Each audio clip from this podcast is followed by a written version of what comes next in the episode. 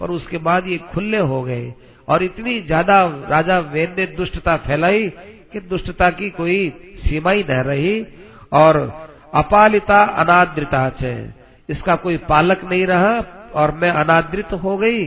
अतएव लोगों के इस कर्म के कारण से मैंने यहाँ खेती बाड़ी में होने वाला अन्न बंद कर दिया।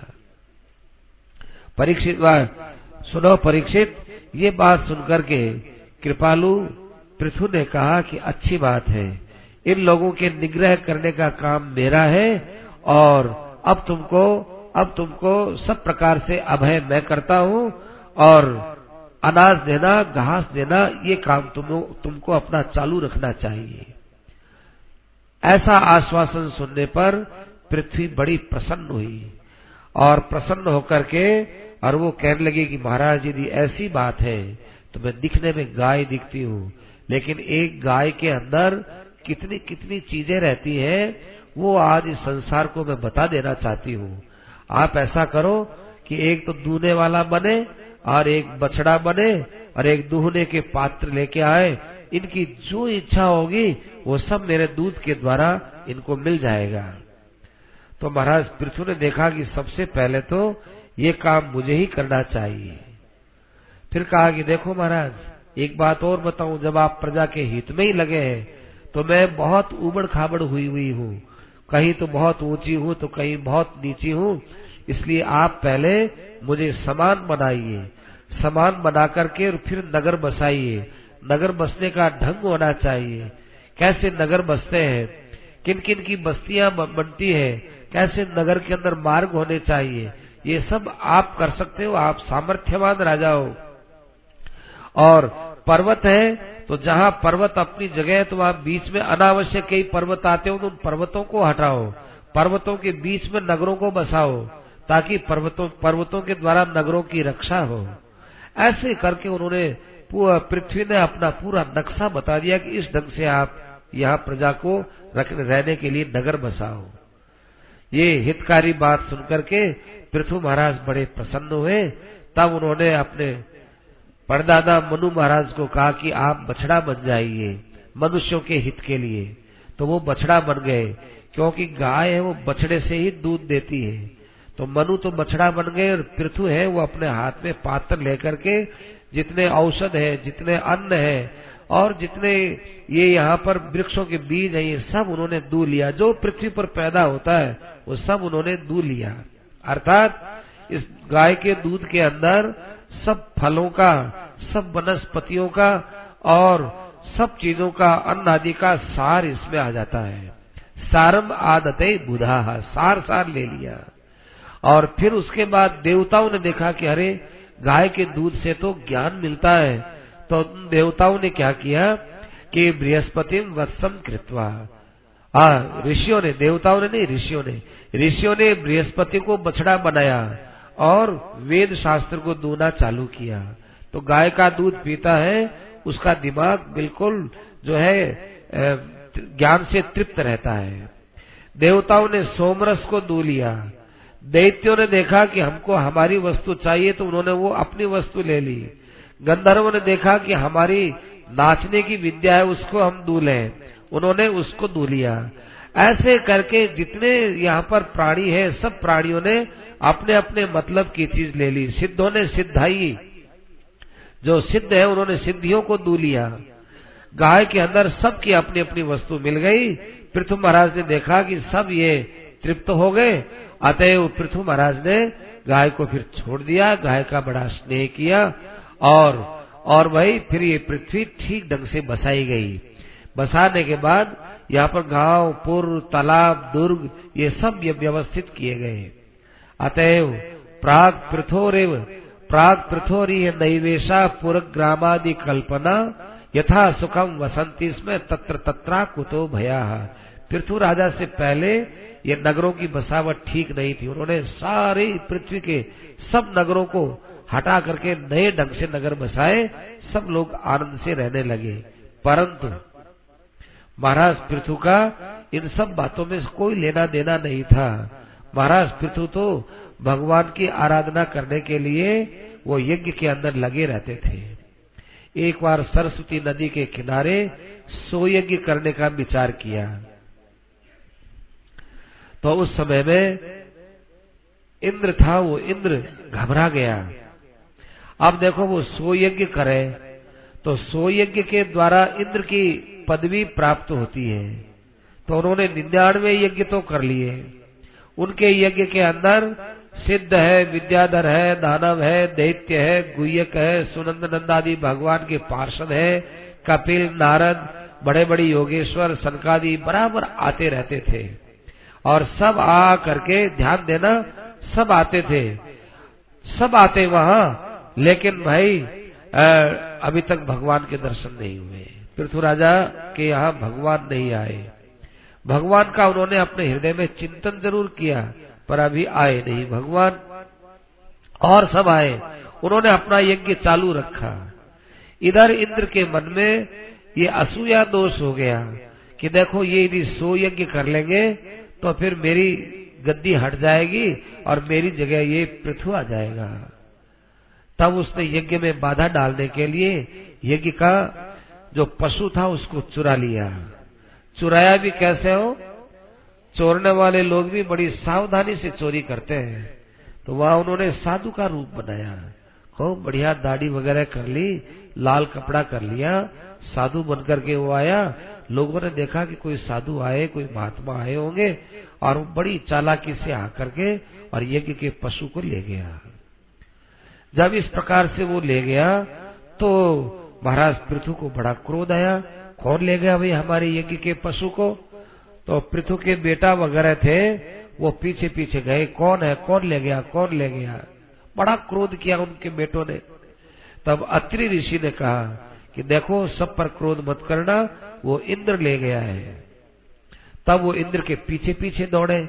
अब वो इंद्र ने भस्म लगा रखी, जटा बढ़ा रखी, लाल कपड़ा पहन रखा, लेकिन देखा पीछे तो हमारे पृथु का बेटा धनुष बाण लिए हुए आ रहा है, उन्होंने उसी समय में उसको छोड़ दिया, पशु को छोड़ दिया और स्वयं अदृश्य हो गया। तब वो पशु को लेकर के दोबारा आ गए और दोबारा उन्होंने यज्ञ किया। उस लड़के का नाम विजिताश्व रखा गया, क्योंकि उन्होंने घोड़े को जीत करके वापिस दे दिया, नाम विजिताश्व हुआ। फिर इंद्र आवे, फिर ले जाए, फिर वो विजिताश्व पीछे पीछे गया। ऐसे करके एक बार गया, दो बार गया, तीन बार गया तो बड़ा वो पाखंड फैलाने लगा। तो देखो, सुखदेव जी महाराज कहते हैं, ये पाखंड नाम कब से पड़ा? जब से इंद्र ये चुराता था। तो इसका नाम तो था पाप खंड पाप खंड था, उसको लोग बोलते बोलते पाखंड बोलने लग गए। तानी पापस्य खंडानी लिंगम खंडम ये होच्यते। पाप का खंड था जो आगे जाकर पाखंड के रूप में परिणित हो गया। अब भाई, एक बार, दो बार तो माफ़ किया। लेकिन जब बार बार इंद्र ऐसा करने लगा तो एक दिन स्वयं पृथु को बड़ा क्रोध आया। पृथु को क्रोध आया, वो अपना धनुष बाण लेकर के और उछल करके जाने लगा।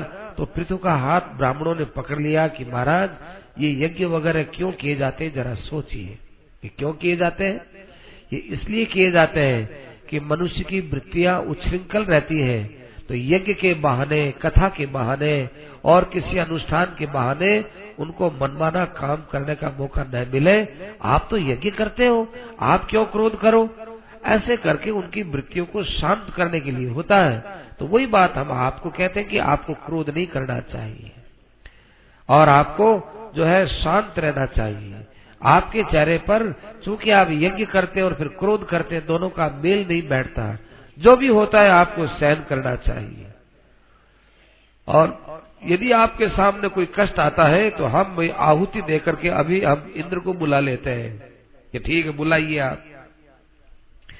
ब्राह्मण लोग मंत्र बोल करके और जो ही आहुति देने लगे, इतने में ही स्वयं ब्रह्मा जी आए।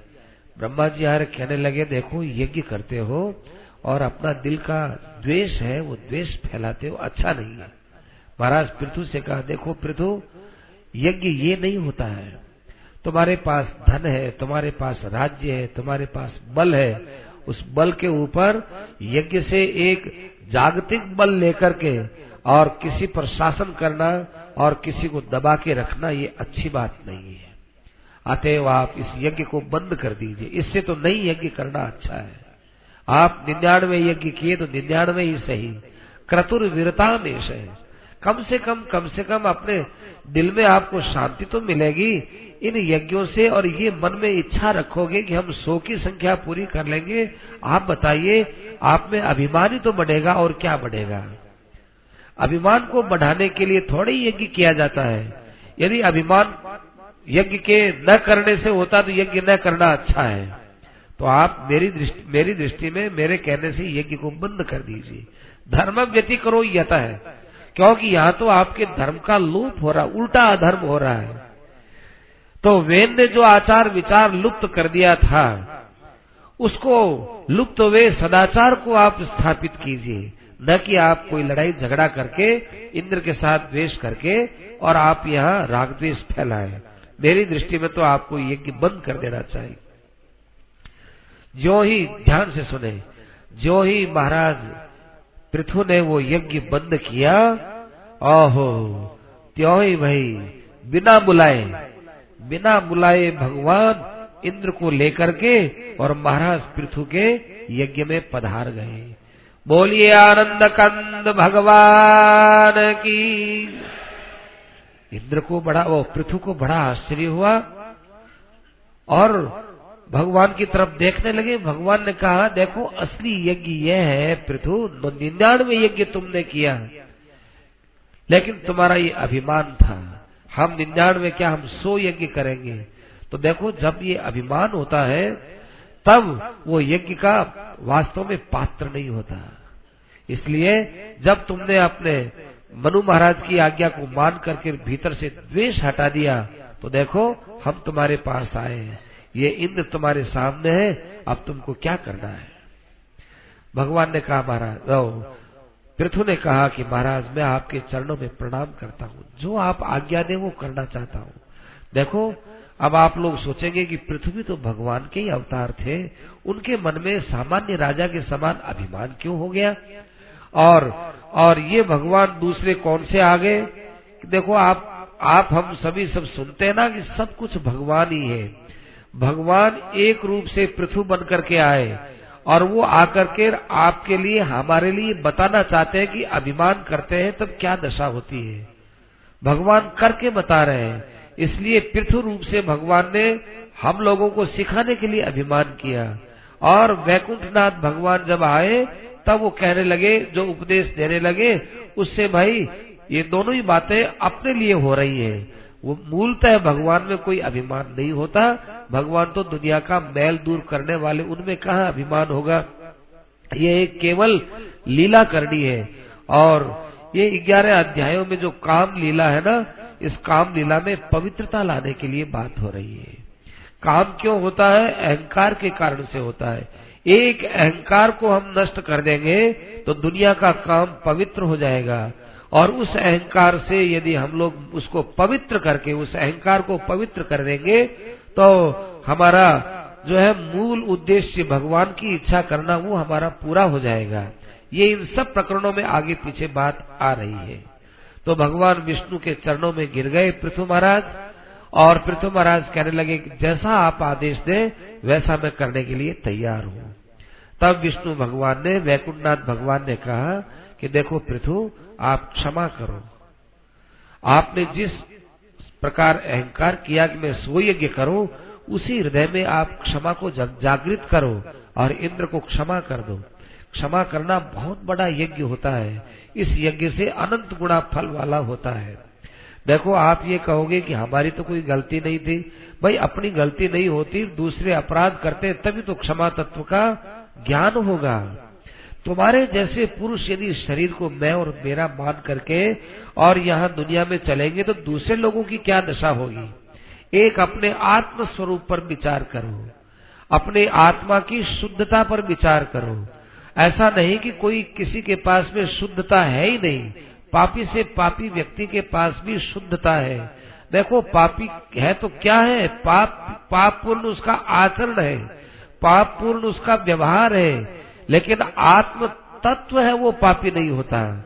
अतएव तुम अपने आत्म तत्व पर विचार करो और विचार करके मेरा भजन करो। मेरे भजन से तुम केवल ब्रह्म को प्राप्त कर लोगे। मेरे भजन से तुम मुझे प्राप्त कर लोगे। और अपने आप में रहने वाली जो अपनी आत्मा है, अपना स्वरूप है, उसको प्राप्त कर लोगे। बाकी देखो राजन, ये शरीर तुमसे अलग, सूक्ष्म शरीर तुमसे अलग और कारण शरीर तुमसे अलग। इन सब का तुम्हारे साथ कोई मेल नहीं बैठता है। अतएव दुनिया की कितनी ऊँची नीची बातें आए, कितना ही अनुकूल प्रतिकूल वातावरण मिले, आत्मा तक उसकी पहुँच नहीं और आत्मा में अपनी पहुँच है, अपना, अपनी स्थिति आत्मा में ही है, उसमें स्थित होकर के इनसे बेपरवाह हो जाओ। जैसे किसी आदमी की झोपड़ी यदि पहाड़ की चोटी पर है और पहाड़ के नीचे आग लगी है। तो भाई, उस ऊपर बैठे रहने वाले झोपड़ी में बैठे रहने वाले आदमी को उस आग से कोई मतलब नहीं है। और पहाड़ के नीचे खूब बढ़िया नदी बह रही है, ठंडा पानी है और बड़ा आराम है तो भी उससे, उसको उससे कोई मतलब नहीं। सब पहाड़ के नीचे, पहाड़ की तलहटी में हो रहा है। इसी प्रकार से ये विपत्ति, ये संपत्ति, ये मिलना, ये बिछुड़ना, ये अनुकूलता, ये प्रतिकूलता तुम आत्मा से तो बहुत दूर हो रहा है, उसमें तुम घबराओ मत। और एक बात कहूँ तुमसे, कि बताइए महाराज, कि देखो, थोड़े ही दिनों में तुम्हारे यहाँ परम विरक्त, परम महापुरुष सनकादि ऋषि आने वाले हैं। उन सनकादि ऋषियों का तुम्हारे यहाँ सत्संग होगा। अच्छा तुम मेरे से कोई वरदान मांगो। अब ध्यान से सुने हो। हमारे इंद्रियों में रहने वाले उस काम को पवित्र करना है अपने को, इसलिए इस प्रसंग में खास ध्यान देने की बात क्या है? महाराज पृथु से कहा कि, वरम दृढ़ीश्वर, आप कोई हमसे वरदान मांगो वरदान मांगो। ऐसा भगवान ने कहा। तो महाराज पृथु ने पहले तो नेत्रों में प्रेम से जल लेकर उनके चरणों में बार बार प्रणाम किया। और फिर कहा कि महाराज, आपकी आज्ञा हो गई, मनु जी की भी आज्ञा हो गई, आओ इंद्र, आओ, हम तुमसे गले लगते हैं, हमें सो यज्ञ की आवश्यकता नहीं है, और कह दिया, मेरे मन का सारा द्वेष मैंने अपने मन से समाप्त कर दिया है। और भगवान ने अपने चरणों में गिरे हुए पृथु को उठाया, और पृथु को उठा करके, और कहा कि बोलो पृथु, तुम मेरे से क्या चाहते हो, क्या वरदान चाहते हो? जो तुम हमसे वरदान चाहो वो हम तुमको वरदान देने के लिए तैयार हैं। महाराज पृथु ने कहा कि, हे प्रभु, आप मुझे जो कुछ भी देंगे, वो लेने के लिए मैं स्वीकार हूँ। परंतु मैं संसार का भोग और संसार का आराम, संसार की सुविधाएँ, ये तो महाराज में मांगने से रहा। ये तो कभी नहीं मांगूँगा। कारण कि मुझे इस बात का ज्ञान है, ये भोग आराम वगैरह तो हमको नरकों में भी आराम से मिल सकता है। आपने मुझे कहा कि यहाँ सनकादि ऋषि आने वाले हैं। तो महाराज, इस बात को सुनकर के मैं रोमांचित हो गया। यहाँ कुछ मैं आपसे मांगने के लिए प्रार्थना करता हूँ। बोलो, मांगो मांगो, क्या बात मांगते हो? तो देखो, महाराज पृथु ने ये नहीं कहा कि आपके दर्शन हो रहे हैं, मुझे हज़ार नेत्र दे दीजिए। बल्कि ये कहा ओहो महापुरुष आएँगे और महापुरुष अपनी बात कहेंगे सत्संग सुनाएँगे तो महाराज सत्संग का सुनना और आपका दर्शन करना, इन दो में मैं सत्संग सुनना, महापुरुषों की बातें सुनना, इसको मैं बहुत श्रेष्ठ मानता हूँ। आपके दर्शन से भी ऊँची चीज़ है। अतः मैं आपसे प्रार्थना करता हूँ कि दो कान से मैं पूरा सत्संग नहीं कर पाऊँगा, मुझे दस हज़ार कान चाहिए। मैं दस हज़ार कानों से महापुरुषों की बाणी को अपने हृदय में एकत्रित करूँगा। भगवान खुश हो गए। कहा कि अरे भाई, बड़े बुद्धिमान हो। मैंने बहुत लोगों से कई प्रकार की बातें कही है। किसी ने भी ऐसी बात मुझसे नहीं मांगी। महापुरुषों की बाणी को सुनने के लिए इतने आतुर प्रसन्न हो गए। भगवान बड़े प्रसन्न हो गए। कहा कि और कुछ तुम्हारे मन में इच्छा है? कहा, महाराज तो तुमने दस हज़ार कान क्यों मांगे? दस हज़ार कान इसलिए मांगे कि आपका प्रभाव सुनूँगा। आपके स्वरूप का वर्णन सुनूँगा। आपने ये संसार बनाया है, इसके बनाने का उद्देश्य क्या है, इसकी महिमा सुनूँगा। कथम गुणज्ञो विरमित बिना पशु श्रेयत प्रवव्रे गुण संग्रह छया महाराज, महापुरुषों के पास में सुनने से जो आपके दर्शन होते हैं, आपके प्रति भाव बनता है, वो महाराज और किसी प्रकार से आपके दर्शनों में भी नहीं बनता। एक कृपा करना महाराज आप, मैं और मेरी माँ लक्ष्मी, ये दोनों के दोनों, यदि आपके चरणों में रहे, चरणों में तो हम ही दोनों। तो कभी कभी चरण दबाते दबाते मैं अपनी माँ से आपका चरण लेकर खुद दबाने लगू तो उस समय माँ आपको शिकायत करेगी। तो शिकायत करेगी तो आप उस समय में मेरी माँ का पक्ष मत लेना, आप मेरा पक्ष लेना, क्योंकि मैं आपका शिशु हूँ, मैं आपका पालित और लालित पुत्र हूँ। भगवान बड़े खुश हो गए और कहा कि अच्छा महाराज, एक आपके चरणों में मुझे अविचल भक्ति दे दीजिए।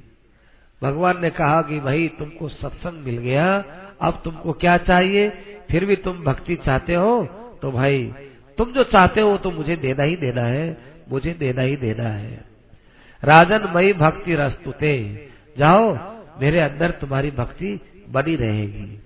भगवान अदृश्य हो गए और उसके बाद महाराज पृथु अपनी राजधानी लौट आए और विचार कर लिया कि अब कभी भी यज्ञ करना है तो हमको ज्ञान यज्ञ करना है। ये ये ये आहुति परक यज्ञ है, इसको हमें अब विराम दे देना है। अब वो अपनी राजधानी में आए, बड़ा उनका स्वागत हुआ, बड़े उनका ज़ोर शोर से वहाँ पर आना हुआ, अपने भवन में विराजमान रहे। विदुर जी ने पूछा कि महाराज फिर वो जब वहाँ रहे तो फिर उसके बाद उन्होंने क्या किया कि बाद में उन्होंने एक ज्ञान यज्ञ किया।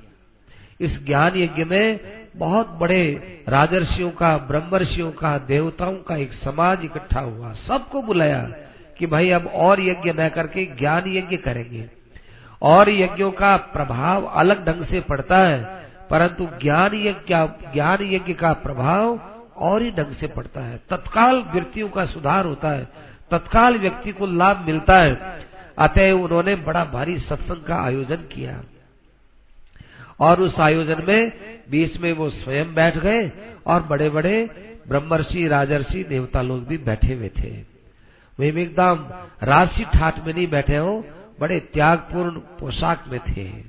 कृष्णा जी ने धर श्रीमान कुछ पाणी ही इस प्रकार से न्यस्त भूषण है। आभूषण वगैरह सब रख दिए और बड़े त्यागपूर्ण त्यागपूर्ण आचार विचार से वहाँ पर बैठ गए। और ये सभा जुड़ गई। तब राजा पृथु वह खड़े होकर सबके बीच में कहने लगे, सभ्या श्रुत भद्रम व साधव ये यहागता देखो, आप लोग बड़े भाग्यशाली हो जो यहाँ आए हो, सत्संग में आए हो। आप लोगों के मन में जो ये सद विचारों के प्रति श्रद्धा है, इस बात को देखकर मेरे मन में बड़ी खुशी हुई है। मैं राजा कहलाता हूँ। राजा का काम केवल प्रजा से कर लेकर के और अपना ऐश आराम करना ये नहीं होता है। वो यदि ऐसा राजा होता है तो वो प्रजा का पाप है, वो पाप को खाता है। आप लोग भगवान के अंदर प्रेम करने वाले हो। यहाँ पर बड़े बड़े प्रियव्रत हुए, उत्तानपाद हुए, ध्रुव हुए, और भी बहुत बड़े बड़े प्रहलाद जी हुए, बलि हुए, उन सबने भगवान की आराधना की है। अतएव उसी रास्ते पर अपने को चलना चाहिए। कुछ ऐसे भी हुए हैं, वेन वगैरह, जिनको इस विषय में कुछ ज्ञान भी नहीं है। देखो, परब्रह्म परमात्मा सगुण साकार रूप में अवतार लेते हैं। उनके चरणों से कितनी विचित्र ये विलक्षण गंगा निकली है, जो गंगा हमारे शरीर के मैल को और मन के मैल को दूर करने वाली होती है। उन्हीं भगवान का हमें नित्य निरंतर चिंतन करना चाहिए। और देखो, यज्ञ के अंदर जो आहुति पर वस्तुएँ हैं, मंत्र है और क्रियाएँ हैं, ये सब उसी भगवान का स्वरूप है और कुछ नहीं है। देखो, यज्ञ की सामग्री को केवल सामग्री की दृष्टि से देखेंगे और उसमें भगवत बुद्धि नहीं करेंगे तो वो यज्ञ भी और क्रियाओं के समान एक क्रिया मात्र ही होगा। इसलिए मैं उन भगवान को हरदम याद करने के लिए आप सबसे प्रार्थना करता हूँ। और ये सब बातें भगवत स्मृति की बात सत्पुरुष, महापुरुष दिलाते हैं। भगवान स्वयं ब्राह्मणों का आदर करते हैं, क्योंकि भगवान कहते हैं कि मैंने अपना यश और ये लक्ष्मी केवल केवल केवल ब्राह्मणों की कृपा से मैंने प्राप्त की है। अतएव ब्राह्मण लोगों को भी चाहिए कि वे भगवान के इस वास्तविक आशय को समझे। तद ब्रह्म नित्यम विरजम सनातनम श्रद्धा तपो मंगल मौन संयम ही समाधिना विभ्रतिहार्थ दिष्टये यत्रेदमादर्श इवाव भासते। इस प्रकार से आप लोग सभी गुणों के खजाने हो और ब्राह्मणों का नित्य निरंतर आदर करोगे तो आपकी भगवान में बुद्धि बनेगी और ब्राह्मण है। ये प्रजा को नित्य निरंतर भगवान की बातें सुनाते रहे। इससे प्रजा में एक बड़ी शांति बनी रहेगी। ऐसी चर्चाएँ आपस में होती रहनी चाहिए। प्रजा लोगों ने ये बात सुनी। तो प्रजा लोग बड़े खुश हो गए प्रजाजन। और उसके बाद उसके बाद वही प्रजाओं ने कहा कि देखो, पुत्र हो तो ऐसा होना चाहिए। पुत्र कौन होता है? पुत्र होता है पुन नाम के नरक से जो हमको बचा देवे। पुत्र पुत्र और त्र पुत्र शब्द, माने पुत्र नाम का एक नरक होता है। उससे जो छुड़ा देवे, मरने के बाद बेटा ऐसा पीछे काम करे कि आगे बाप को पुत्र नाम का नरक न मिले। ऐसा काम बेटे के करने से ही होगा, अतः वो पुत्र कहलाता है। पुतत्रायते पुत्र है। तो पुत्रेण जायते लोकान।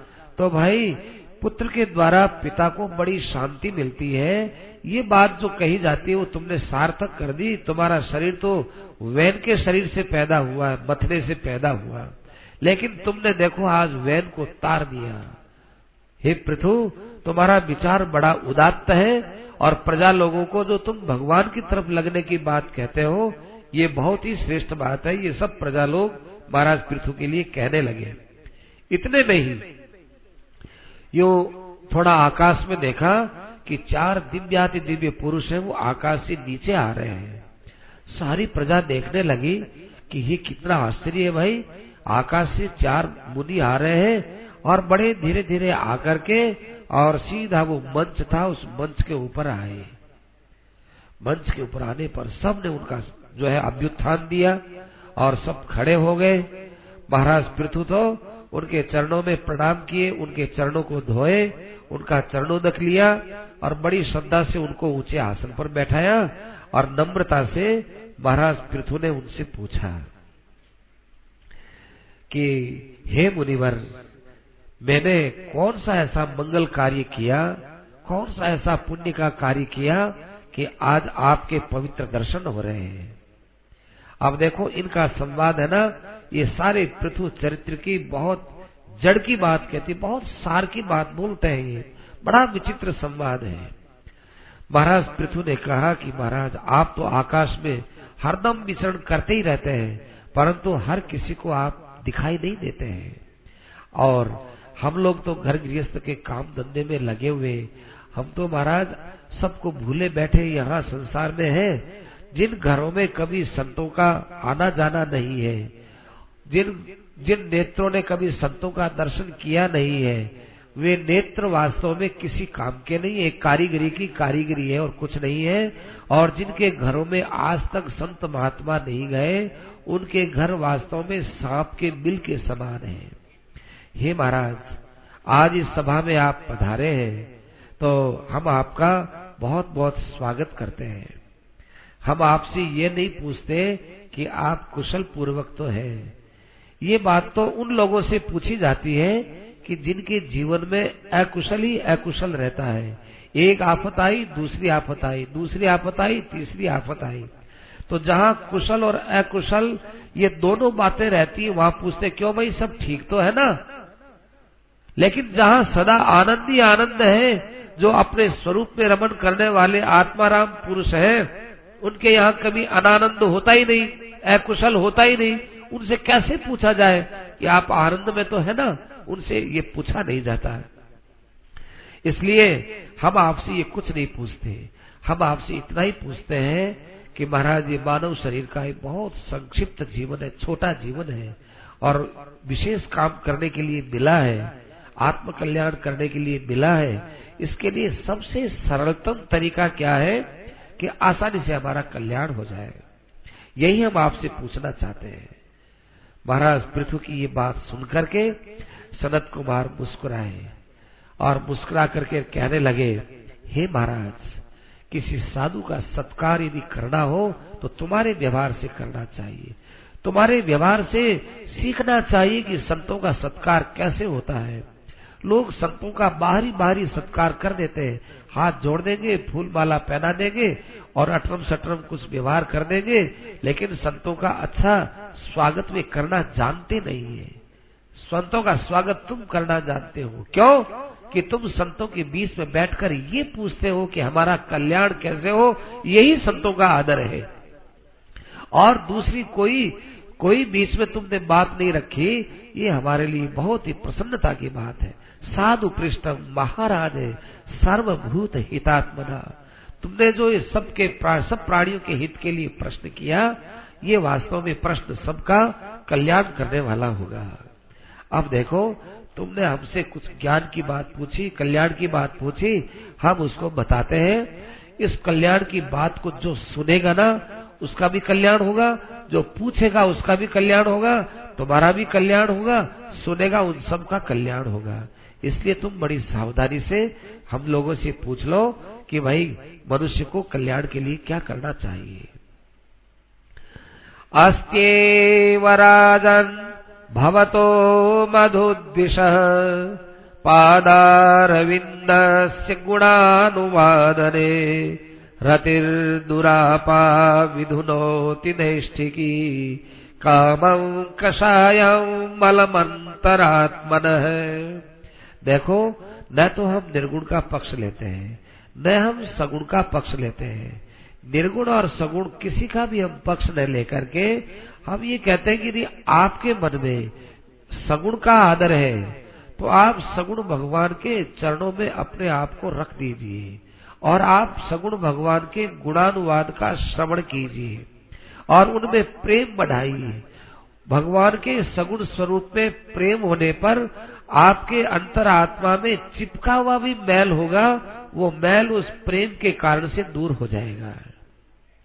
और निर्गुण परब्रह्म परमात्मा में अपने स्वरूप में आपका प्रेम है तो भाई, फिर तो कोई ज़्यादा कहने की बात नहीं है, अपने स्वरूप में आप स्थित हो जाइए, और से आपका कोई प्रयोजन है भी, होगा भी, वो भी नष्ट हो जाएगा। तो चाहे निर्गुण में प्रेम करो चाहे सगुण में प्रेम करो। शास्त्रों में यही एक सबसे बड़ा सार बताया है मनुष्य के लिए सार, कि वो परब्रह्म परमात्मा को प्राप्त हो जाए। निर्गुण हो चाहे सगुण हो। परब्रह्म परमात्मा की प्राप्ति के लिए थोड़ी घेराबंदी थोड़ी और साधन की जो ज़रूरत होती है, उसमें थोड़े थोड़े साधन है। एक तो भीतर में भगवान के प्रति श्रद्धा होनी चाहिए। एक भगवान की जिज्ञासा होनी चाहिए। देखो, श्रद्धा होती है, सगुण साकार में जिज्ञासा होती है, निर्गुण निराकार में और उनकी कथाएँ सुनी जानी चाहिए। और ज्ञान की बातें भी सुननी चाहिए। और जहाँ विषयों की चर्चा चलती हो, वहाँ अपने को अलग रखना चाहिए। प्राय करके एकांत में रहना चाहिए। भगवान के चरणों का थोड़ी थोड़ी देर में ध्यान करते रहना चाहिए। और भगवान से कहना चाहिए कि बस भगवान, मैं आपका दास हूँ, आप मेरे स्वामी हैं, आप मुझे देख रहे हैं। देखो, कोई भी काम करो, ऐसा मत समझो कि हम काम करते हैं तो हम देख रहे हैं। हम अकेले नहीं, हमारे तो प्रभु हमको ये काम करते हुए देखते हैं। अब बताओ, भगवान हमको देख रहे हो तो हम बुरा काम क्यों करेंगे? हम झूठ बोलेंगे और भगवान हमको देख रहे हैं तो हम झूठ कैसे बोल सकते हैं? ऐसे सदा हमको भगवान देखते हैं, इस प्रकार से आपको चलना चाहिए, विचार करना चाहिए। और देखो, निर्गुण निराकार में प्रेम हो, सगुण साकार में प्रेम हो, ये प्रेम है, ये प्रेम होना बहुत ज़रूरी है। मैं आपको फिर कहूँ कि जीव का जीव भाव इस प्रेम के अंदर नष्ट हो जाता है।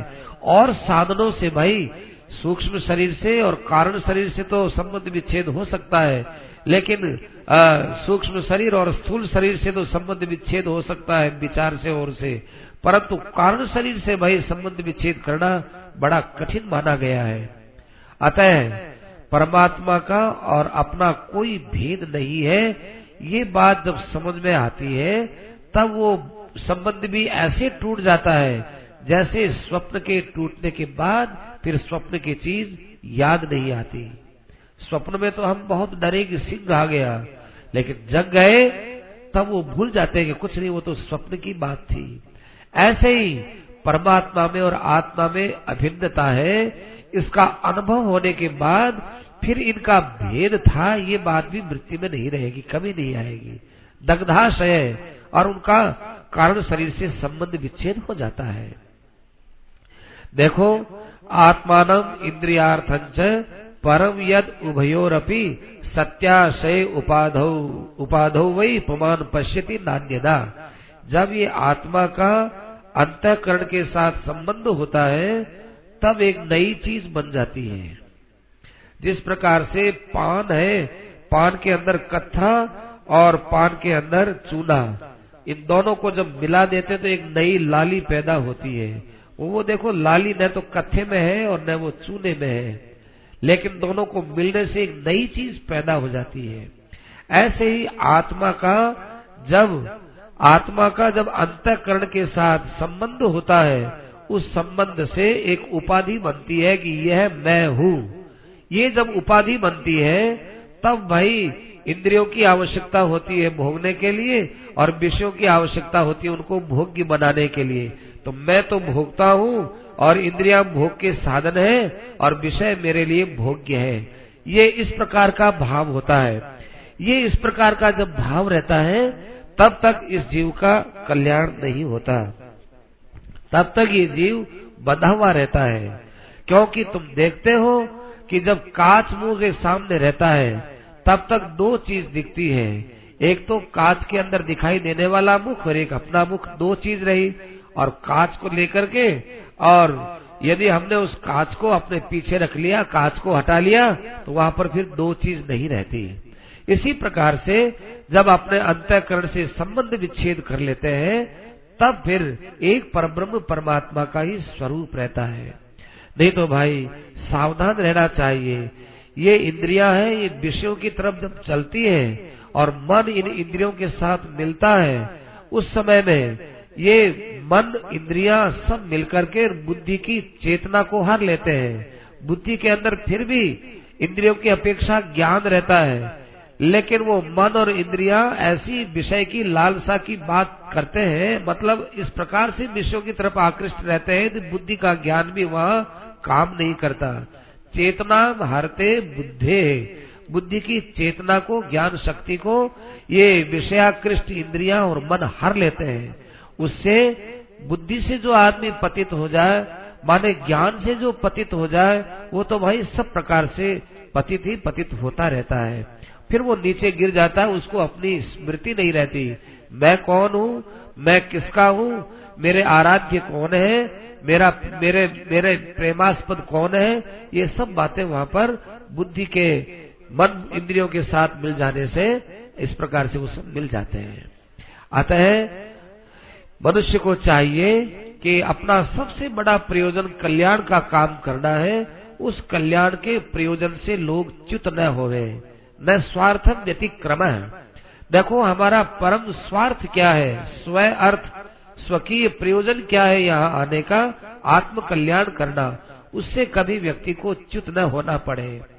इसलिए सबसे बड़ा सबसे बड़ा नुकसान क्या होता है? सनकादि ऋषि ने कहा कि देखो, सबसे बड़ा नुकसान यह है कि विषयों का ध्यान करना। विषय स्वयं इतने नुकसान नहीं करते जितना हमारी वृत्तियाँ विषयों में जाती है और विषयाकार बनती है, और इन वृत्तियों से हम ये देखते हैं कि हाँ विषयों में बड़ा सुख है। ये जो हम कल्पना करते हैं, इससे मनुष्य का बहुत जल्दी पतन होता है। अर्थेन्द्रियार्था भी ध्यानम सर्वार्था पन्नवो निर्णाम वो अपने सारे प्रयोजन से च्युत हो गया जब उसको विषयों में ये अपना ही आनंद वहाँ दिखाई देने लगता है। अतः मनुष्य को चाहिए कि ऐसे विषयी पुरुषों का संग न करें और अपने वास्तविक प्रयोजन है उसको समझे। वास्तविक प्रयोजन क्या है? धर्म, अर्थ, काम, मोक्षाणाम। धर्म, अर्थ और काम और मोक्ष ये चार हमारे परम पुरुषार्थ है। तत्रापि मोक्ष एवार्थ है। ये मोक्ष है, इनमें सबसे प्रबलतम हमारा पुरुषार्थ है। और बाकी जितनी चीज़ें तुमको मिलेगी, चाहे वो स्वर्ग मिले, चाहे कोई दूसरे लोक मिले, परे अवरित ये भावा गुण व्यतिकरादनु, न तेषाम विद्यते क्षेमम। इन सब का कोई स्थायित्व नहीं है। इन सब में कहीं तुमको कुशलता नहीं मिलेगी। क्यों? कि ईश विध्वंसिता शिशाम ये भगवान ने पहले ही इनको विनाशी बना दिया। किसी लोक में चले जाओ, स्वर्ग में जाओगे, उसका भी एक समय उसके बाद तुमको वहाँ से आना पड़ेगा। कोई लोक स्थायी नहीं है। अतएव बहते पानी से जितना काम बना लो बना लो, तुमको अपना मोक्ष करना है, मोक्ष कर लो। देखो राजन, उस परमात्मा तत्व की प्राप्ति है, वो अपने अंदर से करना चालू करो। कहीं बाहर जाने की ज़रूरत नहीं। वे परमात्मा आत्मा रूप से सबको मिले हुए इसलिए वो क्षेत्रविद तपतया। क्षेत्रम जानाती थी क्षेत्रविद क्षेत्रविदम तपति नियमत, नियमति। माने जो क्षेत्र का भी नियामक है, ऐसे वो परमात्मा हृदय सबके हृदय में विराजमान है। उस हृदय में विराजमान आत्म तत्व का ठीक ढंग से अनुभव कर लोगे तो फिर परमात्मा का कोई अनुभव बाकी नहीं रहेगा। तब भगवान अवे ही, उसी आत्मा को तुम भगवान मान लो। भगवान भी वैसे ही होते हैं। ऐसा तुम मान लो, मानो। और साथ साथ में ये विवेकवती बुद्धि से माया का अपने चित्त से निराकरण करो। ये माया किसी और की बनाई हुई नहीं है भाई, ये अपनी बनाई हुई है। क्योंकि माला के अंदर सर्प बुद्धि किसको हुई है? हमको हुई है। हमने देखा कि सर्प आ गया, सर्प आ गया। लोग कहेंगे नहीं, सर्प नहीं है भाई, ये तो रात्रि में यहाँ ठाकुर जी का श्रृंगार कर रहे थे तो एक माला पड़ी है। अच्छा ये माला है। तो सर्प जिसने समझा है, सर्प की माया जिसके अंतकरण में पैदा हुई है, उसी की जिम्मेवारी है कि वो अपने अंतकरण से इस माया को दूर करके इसको माला के रूप में समझे। ऐसे, ऐसा विवेक भगवान ने सबको दिया है। तम नित्य मुक्तम, परिशुद्ध विबुद्ध तत्वम, प्रत्युढ़ कर्म कलिल प्रकृतम, प्रकृतिम प्रपद्ये। ऐसा जो अपना स्वरूप, उसकी शरण में तुम चले जाओ, अर्थात उस उस तत्व के अंदर जाकर तुम स्थित हो जाओ। और यदि ये तुमको कठिन मालूम दे तो भाई भगवान के चरण कमलों के अंदर तुम प्रेम करो। वे भगवान वे भगवान भाई अपने चरणों में तुमको ऐसे बैठा लेंगे चरण रूपी जहाज़ में तुमको बैठा लेंगे, जिससे संसार के संसार रूपी समुद्र के जो मगरमच्छ हैं, उनसे तुमको बचाएँगे। काम, क्रोध, लोभ, मोह मद और मात्सर, ये छह मगरमच्छ है। अथवा पाँच ज्ञानेन्द्रिया और एक मन, ये छह मगरमच्छ है। षडवर्ग नक्रम असुखेद तितीर संति। षडवर्ग नक्रम षडवर्ग नक्रम सुखेन तितीर संति। तो भगवान के चरण कमल तुम्हारा इन सब छो शत्रुओं से, मगरमच्छों से पार लगा देंगे। इसलिए तुमको या तो आत्म तत्व का अनुभव करना है तो वैसा कर लो, नहीं तो भाई कुछ नहीं होता है, तुम भगवान के चरणों का आश्रय ले लो। ये बात सुन करके महाराज पृथु बड़े आनंदित हुए और उन्होंने कहा कि महाराज, अब आज से मेरी स्त्री, मेरा पुत्र, मेरा राज्य मेरा वैभव, मेरी प्रजा, ये सब मैं आपको अर्पित करता हूँ। अर्थात अब मैं अपना स्वामित्व, इसमें अपनी, अपना ममित, ममत्व, ये ममत्व और अपना देहत, अपना अहंत्व, इन दोनों का मैं त्याग करके और आपके चरणों में इनको अर्पित करता हूँ। और पृथु ने कहा कि देखो, स्वमेव ब्राह्मणों भूंगते। लोग कहते हैं, ब्राह्मण मांग के खाते हैं। कि नहीं नहीं, ऐसे सत्पुरुष, महापुरुष होते हैं, वो मांग के नहीं खाते हैं। वो वो अपनी चीज़ अपनी चीज़ लेते हैं और सारी दुनिया को वो देने वाले बनते हैं। स्वमेव ब्राह्मणों भूंगते स्वम वस्ते स्वम ददाती वो कितना बड़ा स्व दे देते हो, कितना बड़ा धन देते हैं, कितनी बड़ी उदारता ऐसे महापुरुष रखते हैं, ऐसे महापुरुषों की उदारता का कोई अंत नहीं है।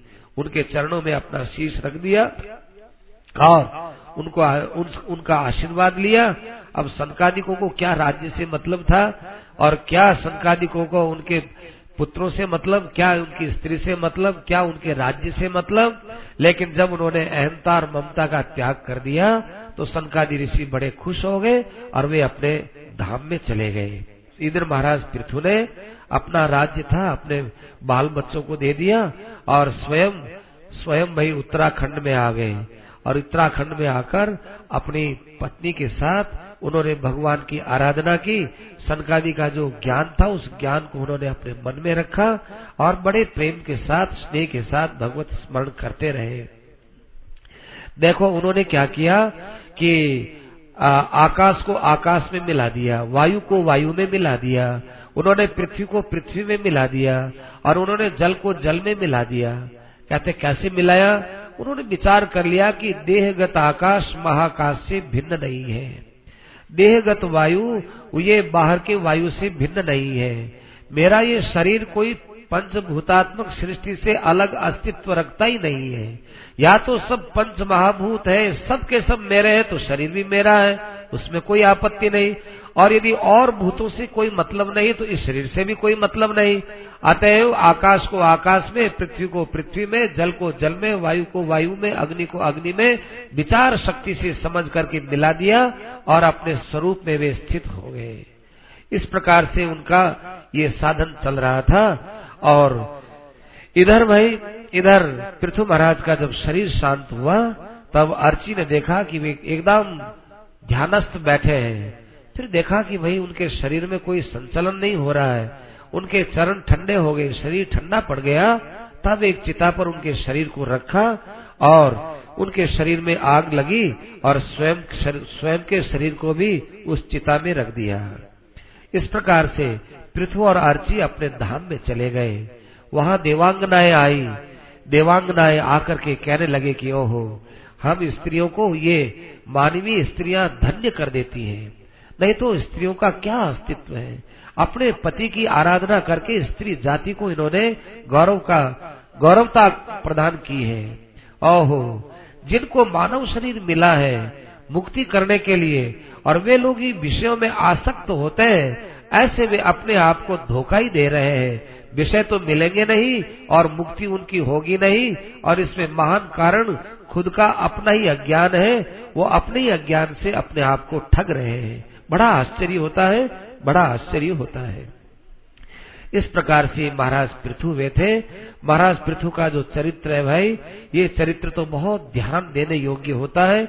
इस महाराज पृथु के चरित्र को जो सुनता है, भगवान के चरण कमलों को जहाज़ बना करके, आराम से भव सागर से तर करके, भगवान के धाम में पहुँच जाया करता है। मैत्री जी कहते हैं कि देखो यही विजिताश्व फिर आगे राजा हुए। विजिताश्व के चार भाई चारों दिशाओं का शासन करने लगे और इस विजिताश्व के प्राचीन वर्णी नाम के एक पुत्र हुए। इस प्राचीन वर्णी ने तो इतना धर्म का काम किया जितना कोई दूसरा कर न सके।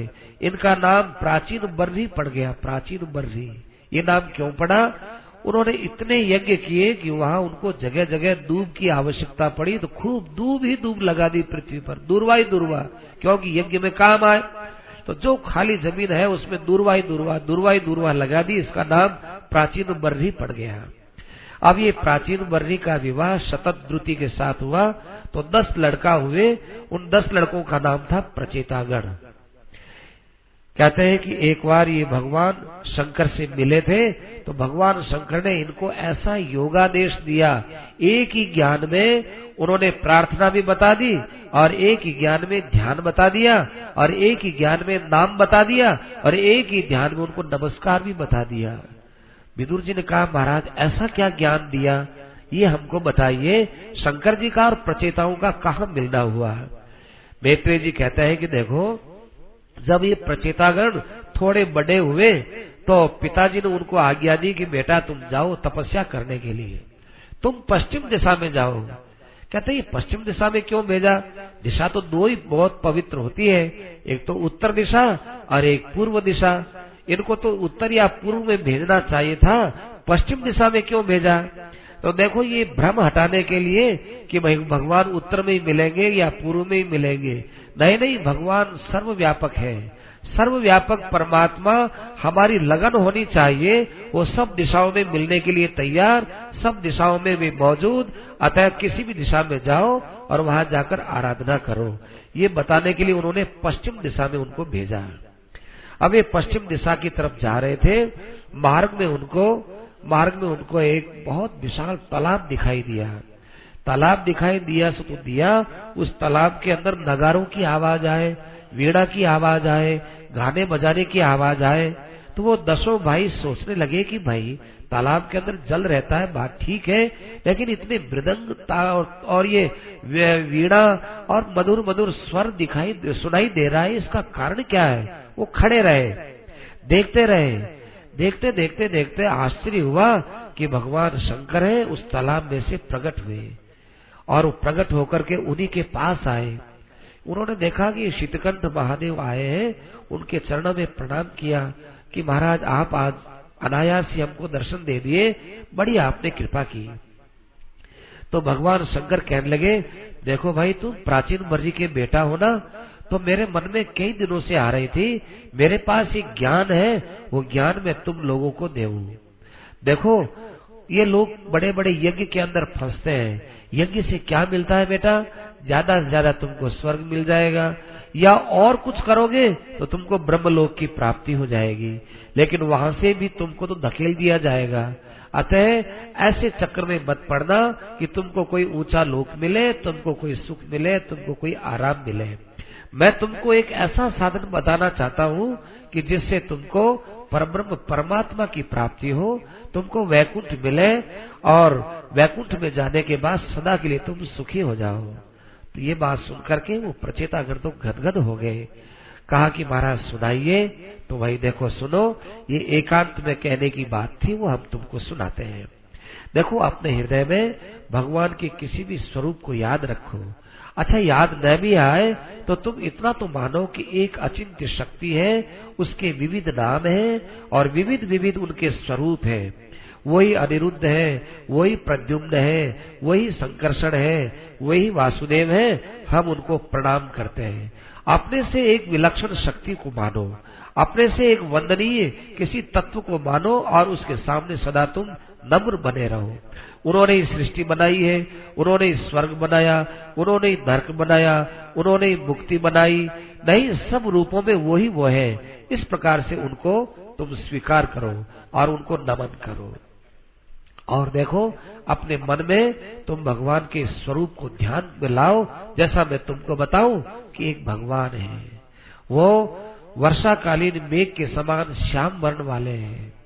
और जैसे उस बिजली उसके अंदर चमकती है, ऐसे उस परमात्मा में पीताम्बर है। पीताम्बर उन्होंने पहन रखा है। चार उनकी भुजा है। शंख, चक्र, गदा, पद्म उन्होंने धारण किए हैं। सुंदर उनके कपोल हैं और मकराकृति कुंडल की आभा उनके कपोलों पर जाती है और लाल लाल उनके होठ है और उनके उनके मुख कमल में ये ये नेत्र है, ये बहुत ही सुंदर लग रहे हैं। और नेत्रों के ऊपर जो ये भोवे है, ये मछली के समान मालूम दे रही है। और उनके ऊपर मुकुट है। और उनके उनके कंधे हैं, वो सिंह के समान ऊँचे हैं। भुजाओं के अंदर भुजबन पहन रखे हैं। हाथ के अंदर कड़े हैं। और अंगुलियों के अंदर अंगूठी है, उसमें बहुत ही मूल्यवान हीरे, मोती आदि जड़े हुए हैं। और वे भगवान यू श्वास लेते हैं तो उनका पेट फूलता है, नीचे आता है, पेट फूलता है, नीचे आता है, इससे सारे संसार के प्राणी जीते हैं। ऐसे तुम भगवान का ध्यान करो और उनके चरण कमलों में अपने आप को रख दो। उनके चरण बहुत कोमल है और उनके चरणों के नक्शे विलक्षण कांति फूट रही है। इस प्रकार से उनका तुम ध्यान करो। ऐसे ध्यान करने से तुम्हारे अंतकरण में जो विषयों का ध्यान हुआ हुआ है, जो मैल जमा हुआ है, वो मैल तुम्हारा साफ़ हो जाएगा। और फिर भगवान की शरण हो जाओ। भगवान की शरण होकर के और भगवान से तुम प्रार्थना करो कि हे महाराज, आप माया के द्वारा अनेकों अनेक रूप बना लेते हो। आप माया के द्वारा इस संसार को बनाए हो। आप इस संसार को धारण करते हो। और आप इस संसार को अपने में लीन करते हो, फिर भी आप अकर्ता हो, फिर भी आप इन सबसे निर्लेप हो, ऐसी निर्लेपता आप हमको भी दो, ताकि हम छोटे छोटे कामों में जो कर्तव्य पड़े का अभिमान करते हैं और उन कर्मों का फल भोगते हैं, उससे हम वंचित हो जाए। हम नहीं चाहते हम क्रियाओं के कर्ता बने, हम नहीं चाहते कि हम क्रियाओं का फल भोगे। ये आपकी बड़ी विचित्र लीला है। और भगवान से प्रार्थना करो कि महाराज, प्रमुत्तमुच्चैरिति कृत्य चिन्तया प्रवृद्धलोभम् विषयेषु लालसम् त्वमप्रमत्त सहसा विपद्यसे क्षुल्ले लिहानो हिरिवाकुमंतक है। महाराज, आप हमारी लोभ वृत्ति पर जरा ध्यान तो दो हम कितने कमज़ोर हैं। लोभ आने पर हम कितने कमज़ोर बन जाते हैं। जैसे एक सांप के मुँह में आया हुआ मेंढक वो अपने मुँह में आए हुए मच्छर को खाने के लिए दौड़ता है अरे तू दौड़ करके, मच्छर खा करके, कितनी देर पेट भरेगा भाई? तू सांप के मुँह में खुद बैठा है। ऐसे ही बिना प्रमाद के, इस काल के अंदर, काल मुख के अंदर हम लोग आए हुए हैं। काल ने कोई प्रमाद नहीं किया है। काल बड़ा सावधान है। उसके मुख में आए हुए हम लोग। और फिर विषयों का स्वाद लेकर के कितने दिन तक हम यहाँ सुख मनाएँगे? ऐसी हमारी फिर भी विषयों की लालसा समाप्त नहीं होती है। इतने हम कमज़ोर हैं। तो हे भगवान, आप इस कमज़ोरी को आप दूर कीजिए, आप दूर कीजिए। संसार में सबसे बड़ा पंडित, ज्ञानी, बुद्धिमान वही है जो अपनी इस आफत को समझ ले और आपके चरण कमलों का आश्रय ले ले। आप कृपा करो, आप कृपा करो। देखो बेटा, आप लोग ऐसे भगवान से प्रार्थना करना। ये हमको जो उपदेश मिला है, ये योगादेश के नाम से विख्यात है। ये सबसे पहले ब्रह्मा जी ने, हम लोग कई लोग बैठे थे भृगुवादी उनके बीच में ये बात कही थी। परंतु क्या बताए, इस योगा देश को तो लोग धीरे धीरे भूल गए। तुम लोग तपस्या करने के लिए जा रहे थे तो मेरे मन में आई कि तुमको ये बात बता दे और ऐसा भाव रख करके अब तुम तपस्या करो और भगवान वासुदेव के तुम शरण हो जाओ। इस योगा देश को भाई, जो व्यक्ति सुनते हैं, प्रातःकाल उठ करके इसका ध्यान करते हैं, कहते हैं, उनके लिए मुक्ति कोई बहुत कठिन चीज़ नहीं है, मुक्ति उनके लिए बहुत सुगम हो जाती है। ऐसा कह करके भगवान शंकर तो अंतरित हो गए और वे प्रचेतागण बड़े आनंदित हो गए और वो तपस्या करने के लिए चले गए। अब प्राचीन वर्री के पास पीछे से नारद जी आए नारद जी ने आकर के प्राचीन वर्री से कहा कि राजन, क्या बात है? तुम्हारा मानव जीवन का प्रयोजन सफल हो गया होगा ना? जिस काम के लिए तुम आए, वो काम तुम्हारा पूरा हो गया ना? क्या काम महाराज? कि तुम्हारी मुक्ति हो गई? कि मुक्ति होना क्या होता है? मैंने तो आज तक ये यज्ञ वगैरह ही किया और कुछ नहीं किया। कि भाई तुमने यदि यज्ञ वगैरह में अपना समय लगाया है, पशुओं को मारा है तो भाई याद रखना, ये पशु सब तुम्हारा बदला लेंगे। चाहे तुम यज्ञ के नाम से मारो और चाहे तुम शिकार के नाम से मारो। जिसको तुमने कष्ट दिया है, वो कष्ट तो तुमको भोगना ही पड़ेगा। राजा ने कहा कि महाराज ये कष्ट कैसे भोगना पड़ता हमको तो आज तक किसी ने बताया ही नहीं। मनुष्य कर्म किया और मर गया, उसके बाद कैसे कष्ट भोगना पड़ता है? कि कैसे भोगना पड़ता है बताऊ? क्या हाँ महाराज, बताओ। देखो, तुम मेरे पास आओ। और ये आकाश में देखो, क्या दिख रहा है तुमको? ये तो महाराज मेरे मारे हुए पशु दिखाई दे रहे हैं। क्यों देखो, इनकी सकल सूरत देखो। ये तो सब रो रहे हैं। और मेरा मेरा आह्वान कर रहे हैं कि प्राचीन वर्णिन ध्यान देना। जब तुम मरोगे, हम सब तुम्हारा बदला लेंगे। ये रोते बिलकते सब तुम्हारा बदला लेने के लिए तैयार है। सोचा तुमने कुछ कि आगे मरने के बाद हमको क्या करना है? कभी ऐसा तुमने विचार किया? अब वो प्राचीन वर्णी घबराया। घबरा के कहा, महाराज, मुझे क्या करना चाहिए? बताइए। कहने लगे, देखो, हम तुमको एक ऐसा इतिहास सुनाते हैं, जिसको तुम अपने पर ही घटाते रहना। उस इतिहास से तुम अलग नहीं हो। कि महाराज, ऐसा क्या इतिहास है? तो कहने लगे कि देखो, एक पुरंजन नाम का राजा था। उसने बातें तो लोगों से बहुत कुछ सुन रखी थी, पर सुनने से क्या हो? वो बृहद श्रवा था, खूब बातें सुना हुआ, लेकिन भाई वो सुनी सुनी बातें थी उसके पास। उसके एक अविज्ञात नाम का एक मित्र था, दोनों साथ साथ रहते थे। साथ साथ रहते थे साथ साथ घूमते घूमते, वो एक बार हिमालय की तरफ़ चले गए। वहाँ एक दो दरवाजों वाला महल देखा। तो महल देख करके वो पुरंजन बड़ा राज़ी हो गया, प्रसन्न हो गया और वहाँ पर एक स्त्री दिखाई दी। अब उसने अपने अविज्ञात नाम के मित्र से कोई सलाह नहीं ली और सीधा ही वो उस स्त्री से बात करने लग गया। वो स्त्री उसको बड़ी सुंदर दिखाई दी। क्योंकि उसको पाँच फट वाला सांप तो उसके पास में था, कई उसकी सखिया थी, सब उसकी हाजिरी बजा रही थी, कोई पंखा करे, कोई क्या करे, कोई क्या करे। और उस सुंदर स्त्री को देख करके, और वो पुरंजन मोहित हो गया। और मोहित होकर के कहने लगा कि जी, ये महल किसका है? ये महल आपका है क्या? कि हाँ ये महल तो हमारा है। तो क्या इस महल में हम रह सकते हैं? क्या हाँ तुम भी रह सकते हो। अरे उस समय में पुरंजन अपने मित्र से सलाह कर लेता कि भाई, मैं इस महल में जाऊँ कि नहीं जाऊँ, मैं इस स्त्री के साथ रहूँ कि न रहूँ, लेकिन उसको तो वो तो भाई, उस मित्र को तो भूल ही गया। पास में खड़ा मित्र उसे सलाह नहीं ली, और वो उस महल में रहने लग गया। अब उसका परिचय पूछने लगा कि तुम तो बड़ी सुंदर स्त्री हो, तुम कोई भवानी हो, तुम कोई सरस्वती हो, तुम कौन हो, यहाँ अकेली कैसे रहती हो? तो उसने उत्तर दिया कि देखो, तुम जो कुछ पूछते हो वो तो मैं नहीं हूँ। तो तुम क्या हो?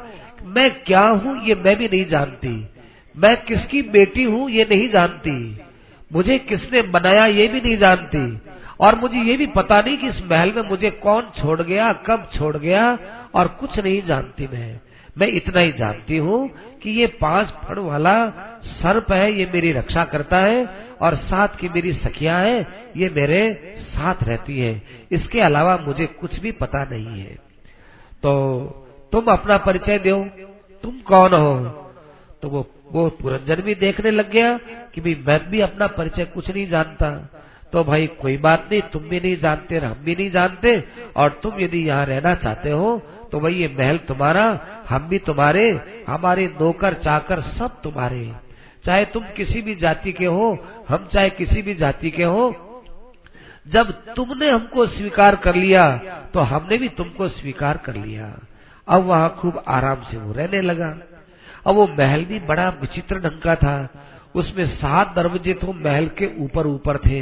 और दो दरवाजे वो नीचे की तरफ़ थे, साथ में भी पाँच एक दिशा की तरफ़ थे, और एक दरवाज़ा दक्षिण की तरफ़ जाने वाला, एक दरवाज़ा था वो उत्तर की तरफ़ जाने वाला। इस प्रकार से वो कभी इस दरवाजे से, कभी उस दरवाजे से, और कभी किसी दरवाजे से बाहर बाहर घूम के आता और तरह तरह की बातें करके वापस वो महल में आ जाता था। एक उसका मंत्री भी था, उसका नाम था विशुचीन। वो विशुचीन मंत्री क्या करता कि तरह तरह के समाचार आके सुनाता कि महाराज, वो चीज़ बहुत अच्छी है, आज वो समाचार बड़ा अच्छा है। कभी तो वो समाचार सुना के लोग उनको प्रसन्न कर देता और कभी मन के अंदर शोक पैदा कर देता। ऐसे मोहम प्रसादम हर्षम शोकम, ये सब वो मंत्री करता ही रहता था। और लेकिन वो पुरंजन तो इतना अधीन हो गया उस स्त्री के कि वो खावे तो वो भी खाए और वो पीवे तो वो भी पिए। वो हंसे तो वो भी हंसे, वो दौड़े तो वो भी दौड़े, एकदम उसके अधीन हो गया। ऐसे करते उसको इस बात का कोई ज्ञान नहीं रहा कि भी मेरा एक मित्र भी है और मैं इतना अधीन क्यों हो गया? मैं तो एकदम पहले खुला था, न दौड़ता था, न फिरता था, न खाता था, न पीता था। अकेला बड़ा मस्त था मेरे मित्र के साथ बड़े आनंद में था। कहा मैं आ गया? लेकिन वो तो भाई उस महल में आने के बाद और तरह तरह के देशों में जाने के बाद अपने आप को एकदम भूल गया। और वो अपनी उस स्त्री से उसको मनाने ही मनाने में लग गया। कभी वो स्त्री नाराज़ हो जाती तो वो पुरंजन उसको मनाता कि, हे देवी, तुम क्यों नाराज़ हो गए? बताओ किसको दंड देना है? यदि कोई ब्राह्मण नहीं हो तो बताओ हम उसको दंड देवे।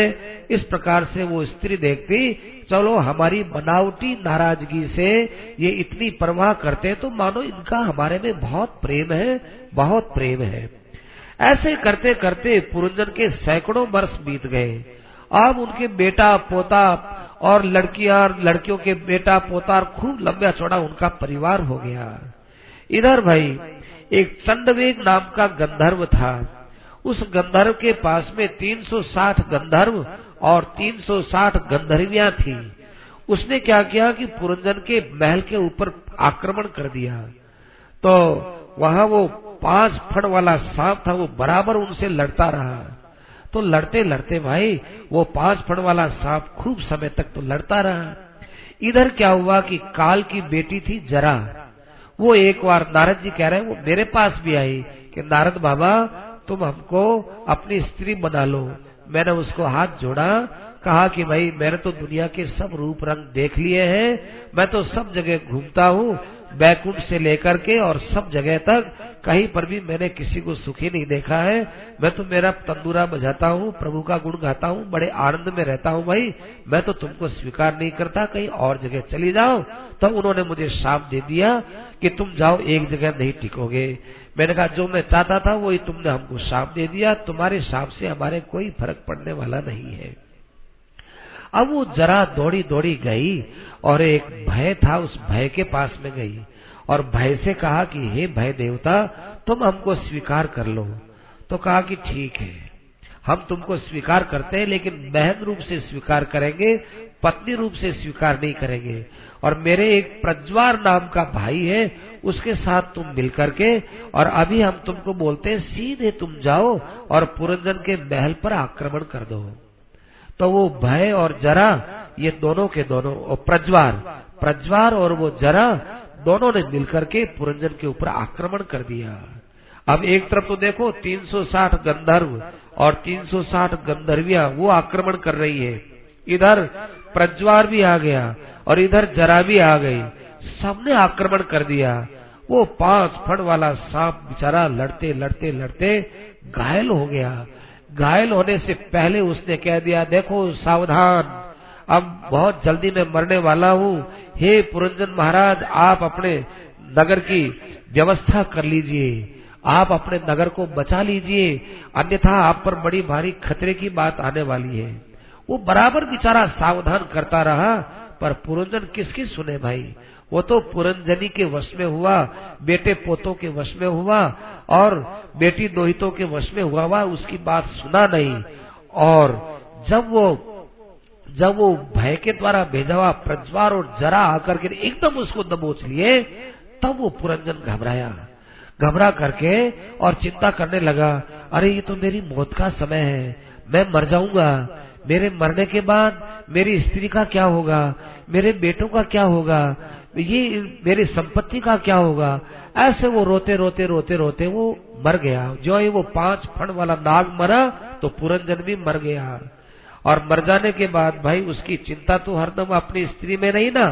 तो अगले जन्म में वो वैधर्वी बन गया। जो पुरुष स्त्री का चिंतन करते मरेगा, वो अगले जन्म में स्त्री बनेगा। तो वो अगले जन्म में पुरंजन स्त्री बन गया।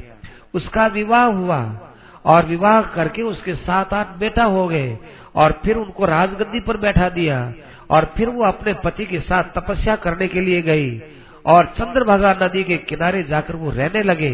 पति का देहांत हो गया। वहाँ चिता बनाई चिता बना करके अपने पति के शव को रख करके और वो ज़ोर ज़ोर से चिल्लाने लगी हे hey, प्राणनाथ तुम कहाँ चले गए? तुम्हारे बिना अब मेरा जीना क्या रहा? देखो मैं आपके सामने मरती तो अच्छा था लेकिन आप मेरे से पहले चले गए। इस प्रकार से ज़ोर ज़ोर से एकांत में मिलाप करे। कोई हमारी आर्त बात सुनो कोई सुनो कोई हमारे पति को बचाओ। ऐसे ऐसे वो विलाप करने लगी। इतने में ही भाई पिछले जन्म का वो अभिज्ञात नाम का जो मित्र था, वो मित्र एक ब्राह्मण बनकर के आया और आकर के बड़े प्रेम से बोलने लगा, हे देवी, तुम्हारे पर क्या संकट आ गया? तुम क्यों रोती हो? ऐसे वो बहुत प्रेम से और स्नेह से बोले तो भाई वो स्त्री और ज़्यादा रोने लगी। रोते रोते कहने लगी, मेरा पति मर गया, मैं विधवा हो गई बुढ़ी हूँ, क्या होगा? इस प्रकार से उसने अपना दुख व्यक्त किया। तो उस ब्राह्मण ने कहा कि अच्छा तुम अपने को पहचानती हो कि नहीं कि तुम कौन हो? और तुम मुझे भी पहचानती हो क्या? कि भाई, मैं तो आपको कभी देखी हुई नहीं हूँ। मैं आपको कभी पहचानती नहीं हूँ। देखो, तुम तो मुझे नहीं पहचानते, लेकिन मैं तुमको कोई आज से नहीं जानती हूँ, जानता हूँ। मैं तुमको बहुत पहले से जानता हूँ। देखो, तुम और हम मान सरोवर के पक्षी थे। अपने दोनों एक ही जगह रहते थे। वहाँ से हम लोग उड़ करके और पृथ्वी पर आए और पृथ्वी पर आकर के तुमने एक महल देखा, तुमने एक स्त्री को देखा, तुमने मेरे से सलाह भी नहीं ली। अरे जब अपन साथ साथ थे तो कम से कम तुम मुझसे सलाह तो ले लेते। तुमने जाकर के उस स्त्री में प्रेम कर लिया। तुम उस महल में चले गए। तुमको मालूम है मैं तुम्हारे हित के लिए, मैं भी उस महल में छिपा छिपा रहता था। और जब तुम उस महल को छोड़ करके आ गए तो अभी मैं तुम्हारे साथ साथ छिपा छिपा रहा। तुम स्त्री बन गए और तुम्हारे ये पति तुम्हारे सामने मरे हैं, तब भी मैं तुम्हारे साथ रहा। तुम्हारे साथ होते होते सदा मैंने तुम्हारा साथ निभाया। लेकिन तुमने तुमने हमको कभी भी सलाह के लिए बुलाया भी नहीं, याद भी नहीं किया। अब भी बताओ, अब भी हम तुमको कहते हैं कि तुम और हम एक हैं। तुम्हारे में और हमारे में कोई भेद नहीं है। इसलिए आओ, तुम और हम एक है, इस एकता का ठीक अनुभव करो। यदि तुमको मेरी बात पर विश्वास न हो तो भाई संतों से, महात्माओं से, क्रांत दृष्टाओं से और श्रेष्ठ पुरुषों से तुम जाके पूछ लो कि तुम्हारे में हमारे में कोई अंतर है क्या? जिस प्रकार से कांच के अंदर कोई आदमी मुख देखता है तो उसका ही मुख है वो। उसके मुख में और कांच में दिखाई देने वाले मुख में फ़र्क नहीं है। ऐसे ही आवयो अंतरम, आपके और हमारे बीच में कोई अंतर नहीं है। ये अंतर तो केवल, हे देवी, तुमने बना लिया है, मैं तो सदा तुम्हारे साथ हूँ। इस प्रकार से, हे प्राचीन मर्रेन, नारद जी कह रहे हैं कि एक हंस ने दूसरे हंस को जगा दिया वो स्वस्थ हो गया। देखने लगा कि ओहो वास्तव में मेरे जीवन में बड़ी भारी गलती हो गई और फिर वो अपने आप को स्त्री मानना तो भूल गया और उस ब्राह्मण के चरणों में गिर गया। अब ब्राह्मण और स्त्री पना ये दोनों तो समाप्त हो गया और उनके बीच में एक बड़ी विचित्र प्रेम की धारा बहने लगी। तो प्राचीन वरेंद्र तुम सोचिए कि यही दशा तुम्हारे साथ हो रही है। प्राचीन ने कहा, महाराज, मैं तो इस बात को समझा नहीं। मैं तो हरदम कर्म में लगा हूँ ना, सुबह उठे तब से लेकर के रात तक ये करो, वो करो वो करो, आगे हमको ये मिलेगा, वो मिलेगा। इसी इसी के अंदर मेरा दिमाग रहा, आपकी बात का आशय मैं समझ नहीं सका कि कौन तो पुरंजन है, कौन उसका मित्र है, कौन उसकी पुरंजनी है, कौन उसका महल है मैं कुछ नहीं समझ सका। जरा मुझे आप कृपा करके बताओ। तो नारद जी कहने लगे कि देखो, ये जीवात्मा है, ये स्वयं पुरंजन है। ये जीवात्मा सदा से ही भगवान रूपी अविज्ञात सखा के साथ में रहता है। वे भगवान इसके साथ रहते हैं। दोनों का साहचर्य कभी भी समाप्त नहीं होता है। लेकिन जब ये जीवात्मा ये मानव शरीर रूपी महल के वहाँ पहुँचा और वहाँ पर बुद्धि रूपी पुरंजनी के साथ मिला, तब वो उसके साथ आसक्त हो गया और बुद्धि को ही मैं मानने लगा, ये मेरी है, मैं इसका हूँ। बस तब से इसका उस अभिज्ञात सखा नाम से बिछड़न हो गया। अपने ही कल्पना में बिछड़न हो गया। और वो मानव शरीर रूपी एक महल के अंदर चला गया, जिसमें सात दरवाज़ा तो ऊपर है। दो दरवाजे तो भाई दक्षिण और उत्तर की तरफ़, पाँच दरवाजे एक तरफ़ और नीचे के दो दरवाजे हैं। इस प्रकार से यह वहाँ उसमें आबद्ध हो गया। और यहाँ मन रूपी मंत्री है। इस मन रूपी मंत्री के साथ कभी वो कान से बाहर जाए, कभी इस कान से बाहर के शब्दों का विषय लेवे, कभी नेत्र से रूप का ग्रहण करे, कभी नाक से जाकर गंध का ग्रहण करे, और कभी जीवा से जाकर रस का ग्रहण करे, और कभी वो खाने को ग्रहण करे। इसके ग्रहण करने में कभी हर्ष को और कभी शोक को प्राप्त होता रहता था। और वो पाँच, जो फण वाला नाग है, वो पाँच प्राण है। प्राण, अपान, उदान, ज्ञान और समान। ये पाँच प्राण हैं। और 360 गंधर्व और 360 गंधर्वी, ये हमारे दिन और रात है। ये हमारे जीवन को, अर्थात इन प्राणों को रोज रोज रोज रोज समाप्त करते चले जाते हैं। अंत में भाई, वो भय और जरा, वो प्रज्वार, बुखार जब ये शरीर पुराना होता है तब ये बुखार और बुढ़ापा ये आकर के और फिर उस प्राण पर आक्रमण करते हैं। इतने पर भी प्राण कहता है, देखो, मेरी शक्ति क्षीण हो रही है। पहले तुमको दिखता था वैसा आज नहीं दिखता है। पहले तुमको सुनाई देता था वैसा तुमको सुनाई नहीं देता है। पहले जितना तुम खा सकते थे, उतना तुम नहीं खा सकते हो। पहले जितना तुम चल सकते थे, उतना नहीं चल सकते हो। इसका मतलब मैं क्षीण हो रहा हूँ, कोई सावधानी बरत लो, सावधानी बरत लो। इतने पर भी भाई अपने मित्र को नहीं ढूंढता है। तो फिर क्या होता है? फिर मरने के बाद सिवाय पश्चाताप के कुछ नहीं होता। और जैसी भावना लेकर के मरता है, अगले जन्म में उसको वैसा ही शरीर मिलता है। और वहाँ अपने किए हुए कर्मों को वो भोगता रहता है। तो ये मनुष्य बड़ी अज्ञानता करता है। वो चलते चलते चलते चलते अपने कंधे पर सामान रखा, एक थैला रखा। अब कंधा थक गया। भाई, थक गए, सामान बहुत है। तो कंधे से उठा करके अपने सिर पर रख लिया। अब सिर पर थक गया तो कंधे पर रख लिया। ऐसे ही भाई, ये मनुष्य वो सोचते हैं कि इस विषय से सुख मिलेगा, इससे सुख मिलेगा। अरे भाई, चाहे कंधे पर सामान हो, चाहे सिर पर सामान हो, और चाहे दूसरे कंधे पर हो, है तो तुम्हारे पर ही। तुम तो उस सामान से दबे चले जा रहे हो। तुम्हारी थकान तो उससे बढ़ती चली जा रही है। आराम देख दो आओ, कंधे को आराम मिल गया। ऐसे ही भाई, विषयों का क्षणिक सुख है, उसमें व्यक्ति सोचता है, हमको सुख मिल गया, सुख मिल गया, वास्तव में ये सुख इसको मिलने वाला है नहीं, ये मनुष्य की दशा है, और यही तुम्हारी दशा हो रही है।